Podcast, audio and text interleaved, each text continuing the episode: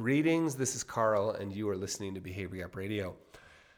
I'd like to share with you a lesson that I have to keep learning. And I'm, I'm, I'm, hopeful that by sharing it with you, I won't have to keep repeating the mistake I make. So I want to share this with you for two reasons. One, it'll be therapeutic, and you're welcome to send me a bill.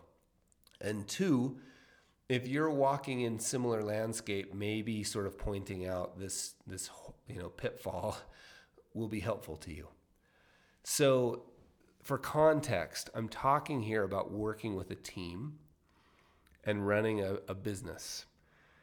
And um, maybe the best way to sort of set this up is is are you the kind of person that enjoys brainstorming? Right? I thought everybody loved brainstorming. I didn't know until just a couple years ago when somebody on my team pointed it out. I didn't know that there are people who don't like to brainstorm. There are people who, during a brainstorm, it just causes stress. What does it mean? How do I make a list? How do I solve this? Like, there's these amazing implementers. It's like the people who actually get things done in this world, right? So I didn't know that. I didn't know that. I thought there were people who. I thought everybody loved to brainstorm. There were people who were good at it and people who were bad at it. But I had no idea there were people who don't literally don't like it. So if the the lesson I've had to learn I just want you to think about it from the context of if you love to brainstorm, this is really important for you to hear. I, I, should stop saying that. If you love to brainstorm, you might find a lot of value out of this. You may not.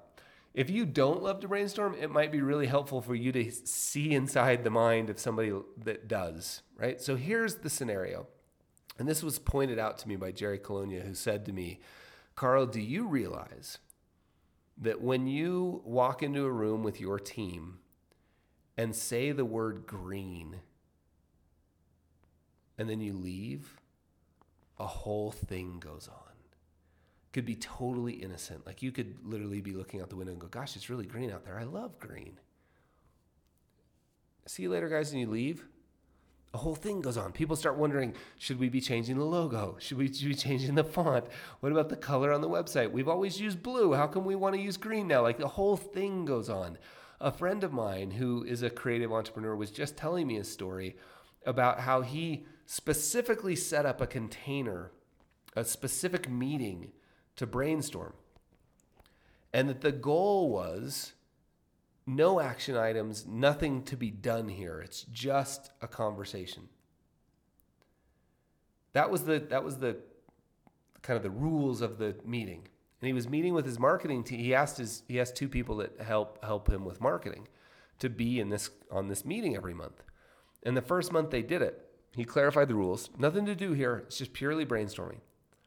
They had the meeting, bunch of brainstorming, super fun for him, loved it. And then a couple weeks later, somebody from his operations team came to him and said, What are all these changes that are happening? And he was like, wait, no, no. So my point is the lesson I have to keep learning is I have to I have to keep learning it over and over and over that you have I have to give people room to execute. That nothing ever gets done if we keep brainstorming all the time. And that there are, I would dare say, many of the best executors don't necessarily love to brainstorm. Right? On, on my team, we've gotten really good, mainly because Jacqueline's sort of driven the process to say, look, we're going to do this in a specific container, and there is a call for this. And I think largely she's realized I needed an outlet. And two, we needed a way to capture ideas that we're going to work on in the future but that if those ideas kept coming up in every call, we would never get anything done today.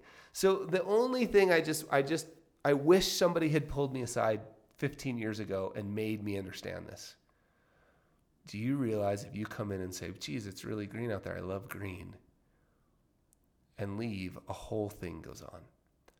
So if you're in a creative business, if you're somebody who makes things for a living, if you work with a team and you like to brainstorm, realize that that's true. Like a whole thing goes on if you just come into a room and say green. I hope that's helpful to you. It's been really helpful to me to get it out.